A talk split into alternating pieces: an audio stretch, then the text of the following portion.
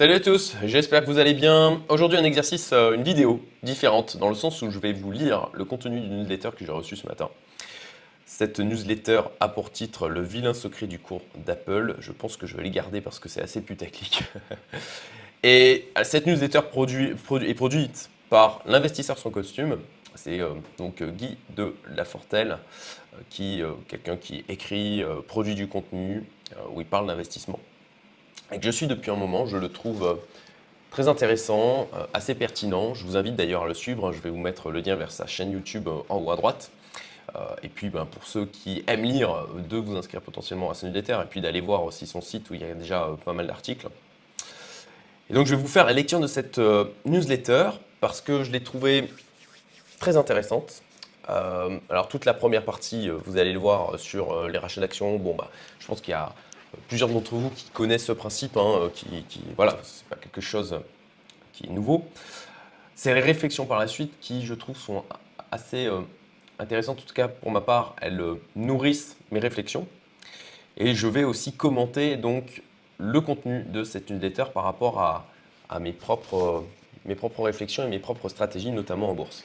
Puisque, comme vous avez dû le voir sur ma chaîne dernièrement, je produis donc des analyses value et dont j'en ai partagé certaines, je vais continuer à en faire. Et je continue à me former sur le sujet. Je vais, euh, je vais vous expliquer pourquoi à la fin de, cette vidéo. Donc, le vilain secret du cours d'Apple. Si vous aviez acheté une action Apple depuis 2013, vous seriez l'euro bénéficiaire d'un actif en hausse de 19% par an en moyenne. Dans le même temps, le S&P, indice phare de la bourse de New York, enregistrait une hausse de 15% par an. C'est une jolie surperformance pour un groupe de la taille d'Apple dans un marché déjà euphorique. Je n'ai pas choisi 2013 au hasard, c'est-à-dire c'est à partir de là qu'Apple s'est mis à racheter ses propres actions. C'est ce que l'on appelle des buybacks, une pratique courante dans les grands groupes américains et français dans une moindre mesure. L'opération est simple, l'entreprise rachète ses actions en bourse et les détruit afin de faire monter le cours des actions encore en circulation. Alors il y a un petit nota bene qui vaut le coup euh, d'être consulter. Prenons l'entreprise Bonne Chaise SA, cotée en bourse. Sa valorisation est de 100 millions d'euros répartis en 1 million d'actions de 100 euros chacune. Bonne Chaise rachète 100 000 actions et les détruit. Il n'y a plus que 900 000 actions en circulation, mais cela ne change rien à la valeur de l'entreprise qui est toujours de 100 millions d'euros. Chaque action vaut dorénavant 111 euros et l'entreprise Bonne Chaise a permis à ses actionnaires de réaliser un gain de 11%. Ce ne se passe pas systématiquement comme cela et il peut arriver qu'un buyback ne fasse pas monter le cours comme attendu, mais c'est le but recherché assez clairement. Selon la Harvard Business Review, donc là je continue la lecture, un article normal pour ceux qui sont en podcast, hein, il faut que j'y pense plus souvent à vous. Selon la Harvard Business Review, une fois que la société a distribué son dividende et procédé à ses dépenses d'investissement, s'il lui reste des liquidités, les buybacks évitent de plomber ses comptes avec du capital inutilisé et donc non rentable. Il vaut mieux le rendre à l'actionnaire que de le laisser dormir. Avec les buybacks, les comptes de vente entreprise sont en permanence optimisés. Un petit nota bene 2, c'est un lien, je vous mettrai aussi en, description de la vidéo.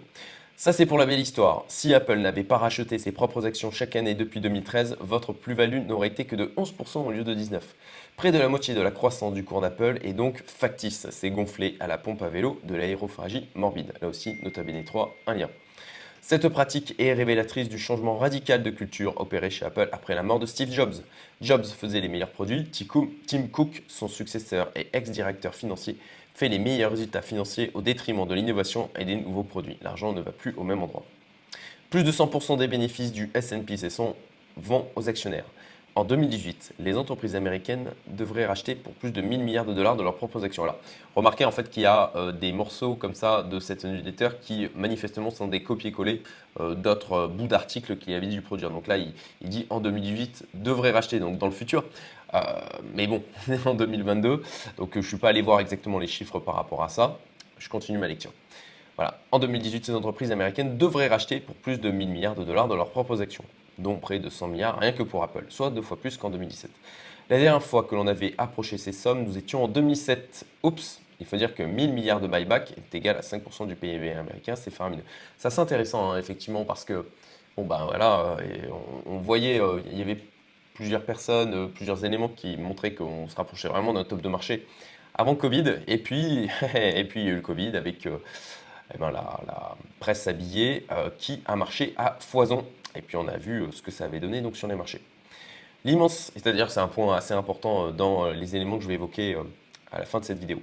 L'immense majorité de ces 1000 milliards proviennent, proviennent des 500 plus grandes entreprises américaines S&P 500. Il faut dire qu'ils utilisent en moyenne 60% de leurs bénéfices pour racheter leurs propres actions, ce qui est colossal. Ils utilisent également un peu plus de 40% de leurs bénéfices pour payer un dividende à leurs actionnaires. Entre les rachats et les dividendes, les grands groupes américains redonnent donc plus de 100% de leurs bénéfices à leurs actionnaires. Je ne vous parle pas d'une entreprise en particulier, mais de la moyenne des 500 plus grands groupes américains. Normalement, cette situation ne devrait pas être possible. Les marchés boursiers ont changé. Imaginez que vous avez une entreprise de chaises cotée en bourse.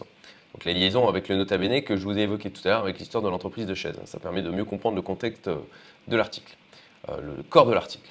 Vous avez développé une chaise révolutionnaire et vous avez besoin d'argent pour la fabriquer et faire la publicité de ce modèle prometteur. Vous décidez de faire une augmentation de capital pour financer votre projet. Vous émettez de nouvelles actions. Il se trouve que vous commercialisez votre nouvelle chaise en avance et qu'elle a un succès fou. Tout le monde se l'arrache et vos résultats s'envolent. Vous avez émis plus d'actions que vous n'en avez eu finalement besoin. Vous rachetez alors vos propres actions pour rendre aux actionnaires le capital excédentaire et cela envoie un bon signal au marché. Vous avez dépassé les objectifs. Mais si vous rachetez vos actions l'année suivante et l'année d'après, et ainsi de suite, en augmentant toujours plus le volume de rachat pour soutenir votre cours, ce qui se passe donc depuis quelques années, si vous utilisez vos bénéfices en buyback plutôt que pour développer de nouvelles chaises, alors vos actionnaires vont trouver que vous ne savez plus comment investir vos bénéfices. Vous ne savez plus comment grandir, développer vos marchés et de nouveaux produits. C'est donc que vous êtes une entreprise mature dont la valeur est amenée à stagner, voire à baisser. C'est un mauvais signal pour les marchés qui devraient vous pénaliser. Mais ce n'est plus du tout comme cela que les marchés fonctionnent. Plus personne ne valorise une société selon sa croissance estimée et ses perspectives de bénéfices à long terme. Alors, plus personne, il ne faut pas exagérer non plus. Effectivement, on va dire que sur euh, une grosse part du marché, euh, il y a effectivement cette tendance qui peut s'avérer vrai. Sinon, il y a belle lurette que les marchés ne se seraient cassés la figure tant les valorisations actuelles sont délirantes. Les marchés fonctionnent aujourd'hui par ancrage, c'est-à-dire que les entreprises sont valorisées les unes par rapport aux autres. Et c'est très important. Est-ce qu'Apple vaut 1000 milliards de dollars? La valorisation boursière d'Apple a récemment dépassé les 1000 milliards de dollars. Selon les standards anciens, elle ne les vaut certainement pas.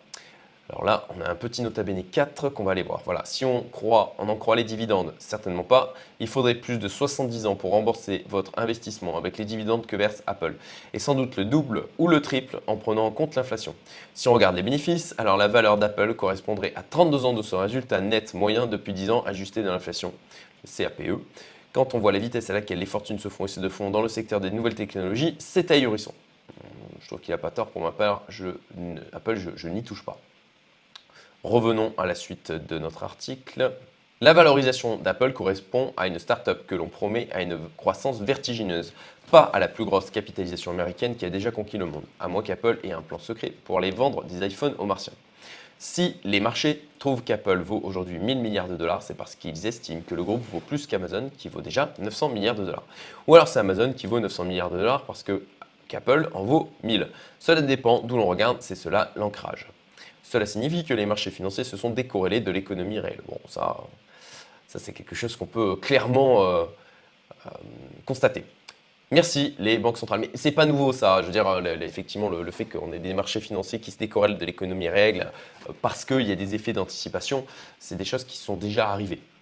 Après, bon, voilà, c'est tout est le débat et sur quels sont les éléments d'anticipation et est-ce qu'ils sont justifiés. et là, et là, ah, bah, c'est peut-être un des éléments justement euh, qu'il voit en termes de futur, et ça c'est assez intéressant. Donc merci les banques centrales, il y a une bonne raison à cela, il fallait bien que les tombereaux d'argent imprimés par les banques centrales depuis 2008 aillent quelque part. Ils n'ont pas été dans les salaires, ni dans l'économie réelle, ils sont restés dans la sphère financière qui a gonflé, gonflé, gonflé, sans rapport avec les résultats réels des sociétés. La réalité est qu'il y a beaucoup trop de capital dans les marchés financiers et ce capital exige un rendement. Si vous achetez une action Apple aujourd'hui, vous attendez que le cours continue de monter et que le dividende suive. Ça, je, lui, donne, lui donne raison clairement. Si le charme se brise, si l'enfant ingénu s'écrit que le roi est nu et que les banques centrales rendent trop cher l'accès à l'argent, alors la chute depuis une valorisation si vertigineuse pourrait être mortelle. Apple est condamné à enfler, quelles que soient ses perspectives de développement. Alors mortel, mortel pour les investisseurs, euh, pas forcément pour Apple. À l'échelle d'une économie, les rendements exigés par le capital excédentaire grèvent les hausses de salaire qui pèsent à leur tour sur la consommation des ménages, qui cassent la croissance et les perspectives des entreprises, même qui sont condamnées à croître par ce capital qui les en empêche. Nota bene 5. Au fait, la croissance actuelle du PIB ne contredit pas ce cycle, elle n'est pas réelle, elle est achetée à crédit, on on connaît même son prix. 1 dollar de croissance coûte 3 dollars de dette. Assez flippant. Continue la lecture. Vous pensez bien que cela ne peut pas durer éternellement. Les arbres ne montent pas jusqu'au ciel. Les entreprises, des hommes, à l'image de leurs créateurs, naissent, croissent, se reproduisent, vieillissent et meurent. À ce stade, il peut se produire essentiellement trois choses. Les marchés corrigent une déflagration financière qui ferait passer 2008 pour un vague tout sautement économique et financier.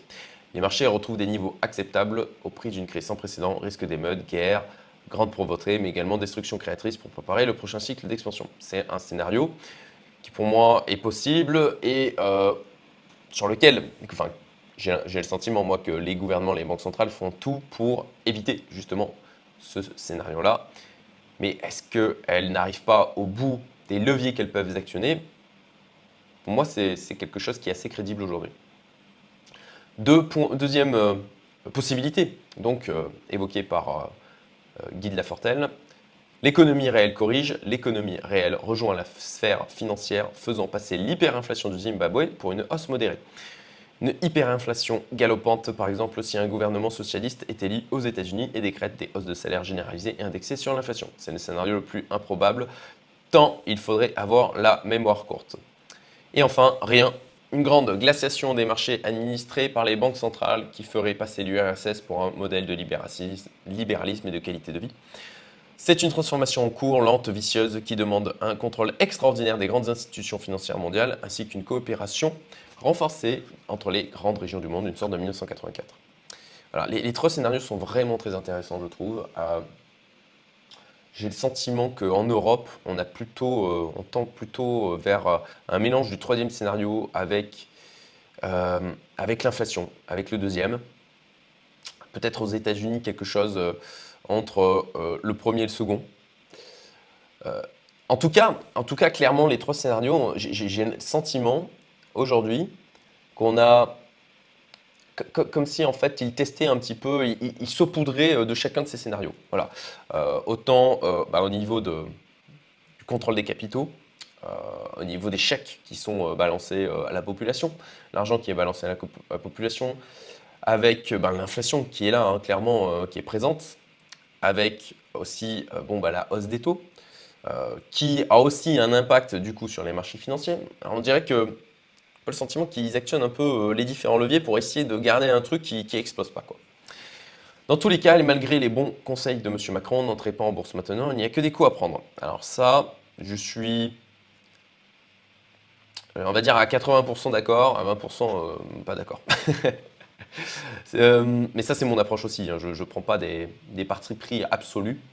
Euh, j'aime bien voilà, réfléchir à, différents scénarios et ne pas éliminer complètement des scénarios euh, qui, pourraient, qui pourraient se produire et privilégier plutôt certains plus que d'autres, fonctionner en mode probabilité.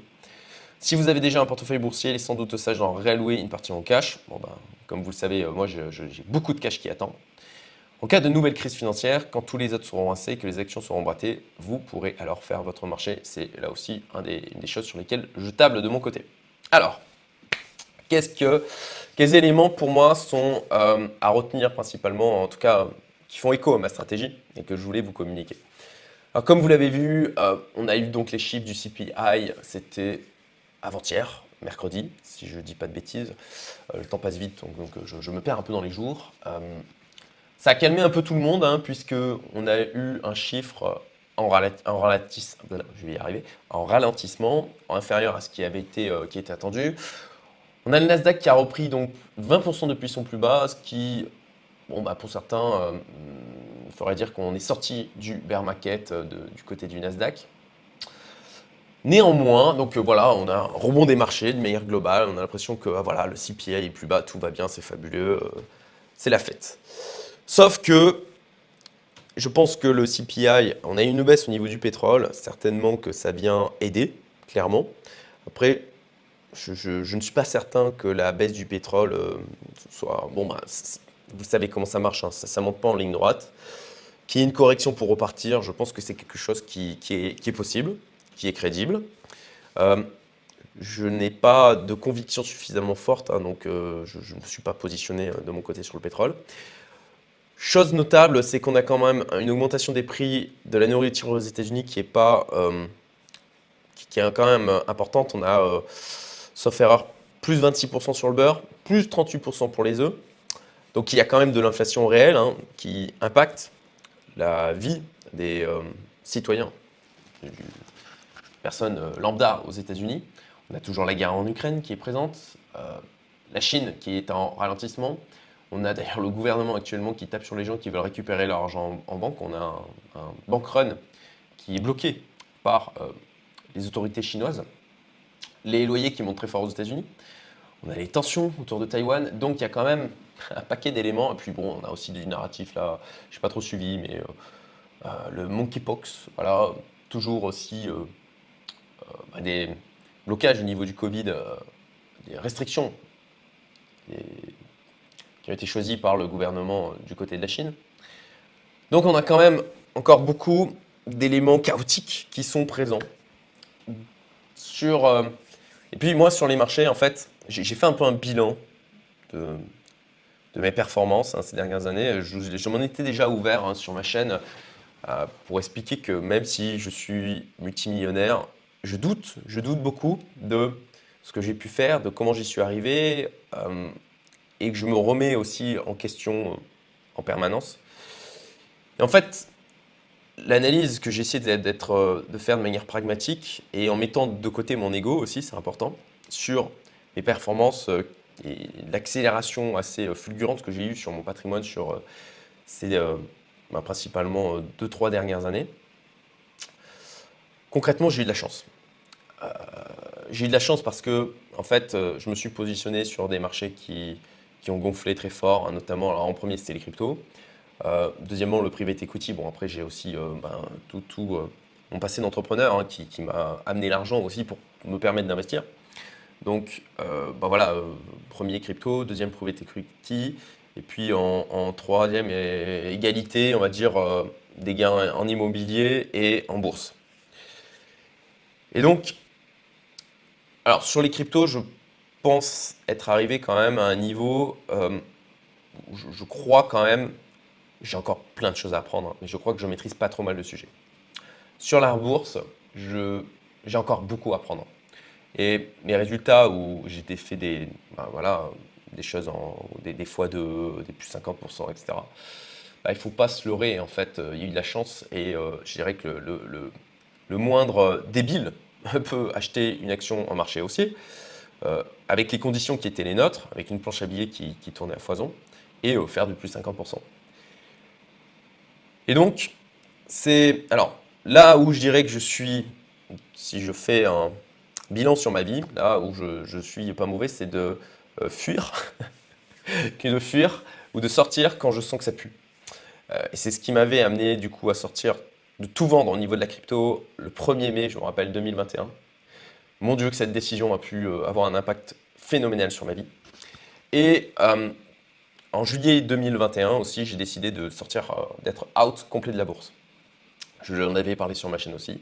Puis il y a d'autres choses comme ça, là, c'est les éléments les plus marquants euh, de ces euh, dernières années, mais voilà, euh, d'une manière générale, je, ne sais pas, j'ai une intuition quand ça commence à puer et je suis un des premiers à, à, fuir concrètement. Je suis aussi la raison pour laquelle je me suis expatrié parce que je trouve que ou que ça sent mauvais en France, voilà, et en Europe d'une manière générale. Je peux me tromper, encore une fois, hein, je, ne suis pas infaillible, mais donc je dirais que d'une manière pragmatique, en essayant d'être pragmatique, en mettant mon ego de côté. Voilà, j'ai eu beaucoup de chance sur le marché boursier, clairement, il y a, vraiment eu de, la chance. Et puis j'ai profité d'un marché aussi. Dans l'avenir qui se profile, je pense que ça va être plus compliqué de faire des gains en bourse. Bah, c'est la raison pour laquelle je me professionnalise, que je me forme beaucoup en ce moment et que j'ai une approche plutôt d'analyse value euh, et d'essayer de choper du coup des actions d'entreprise qui que je juge solides à des prix qui sont corrects, voire même décotés. Et c'est donc tout le travail que je suis en train de réaliser en ce moment et pour lequel je vous communique en partie sur ma chaîne. Hein. Après, il y, a les choses, le, détail de ma stratégie ou les gens dont je décide de m'entourer.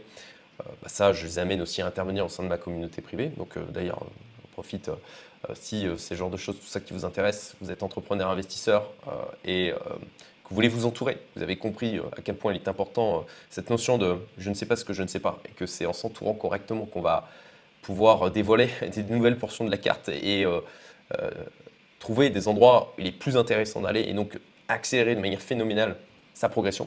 Je vous invite à postuler pour rejoindre ma communauté privée, Lumento.